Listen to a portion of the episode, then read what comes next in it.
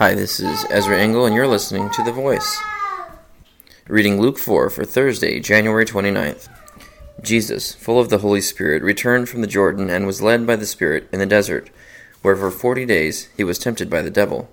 He ate nothing during those days, and at the end of them he was hungry.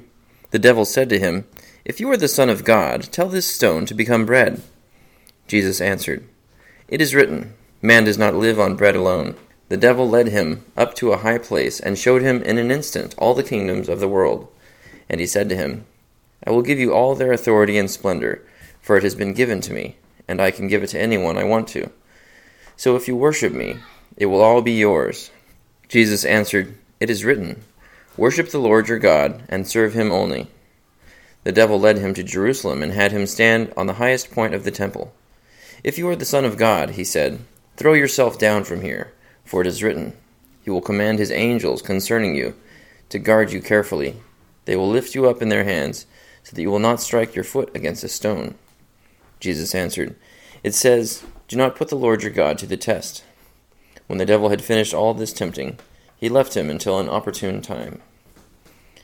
Jesus returned to Galilee in the power of the Spirit, and news about him spread through the whole countryside.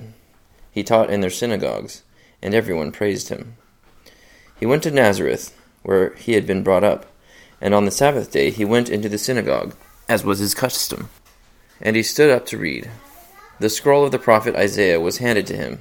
Unrolling it, he found the place where it is written, The Spirit of the Lord is on me, because he has anointed me to preach good news to the poor. He has sent me to proclaim freedom for the prisoners, and recovery of sight for the blind, to release the oppressed, to proclaim the year of the Lord's favor.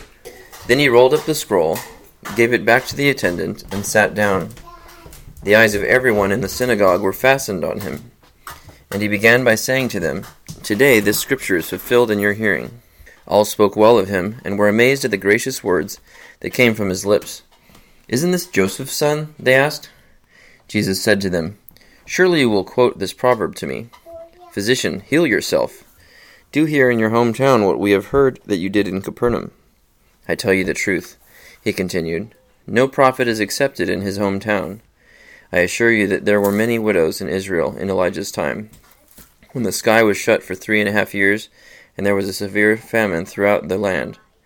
Yet Elijah was not sent to any of them, but to a widow in Zarephath, in the region of Sidon.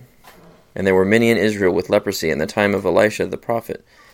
Yet not one of them was cleansed, only Naaman the Syrian. All the people in the synagogue were furious when they heard this. They got up, drove him out of the town, and took him to the brow of the hill on which the town was built, in order to throw him down the cliff. But he walked right through the crowd and went on his way. Then he went down to Capernaum, a town in Galilee, and on the Sabbath began to teach the people. They were amazed at his teaching, because his message had authority. In the synagogue there was a man possessed by a demon, an evil spirit. He cried out at the top of his voice, Ha! What do you want with us, Jesus of Nazareth? Have you come to destroy us? I know who you are, the Holy One of God. Be quiet, Jesus said sternly. Come out of him. Then the demon threw the man down before them all, and came out without injuring him. All the people were amazed and said to each other, What is this teaching? With authority and power he gives orders to evil spirits, and they come out? And the news about him spread throughout the surrounding area. Jesus left the synagogue and went to the home of Simon. Now Simon's mother in law was suffering from a high fever, and they asked Jesus to help her. So he bent over her and rebuked the fever, and it left her. She got up at once and began to wait on them. When the sun was setting, the people brought to Jesus all who had various kinds of sickness, and laying his hands on each one, he healed them.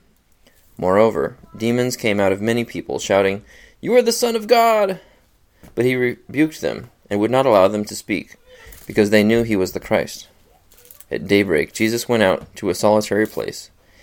The people were looking for him, and when they came to where he was, they tried to keep him from leaving them. But he said, I must preach the good news of the kingdom of God to the other towns also, because that is why I was sent. And he kept on preaching in the synagogues of Judea. Luke chapter 4. So we're reading about Jesus' ministry and about um, the temptation of Jesus. It's interesting to see what tactics Satan used with Jesus to try to tempt him. It's like he just uh, made some assumptions about what he wanted and tried to give him a shortcut that would put him outside of what he was meant to do. And um, and it seems like that's a pretty common tactic for Satan to to give us a shortcut to get something that is fine to want, but not to get it in that way. And uh, and it's interesting also that um, Jesus made a note that prophets don't really do much in their own towns, even though they're you know Elijah did certain things for people from other towns. He didn't really do anything in his own town. These miracles, healings, and uh, and the same thing was to be true with Jesus. Thank you for listening to The Voice.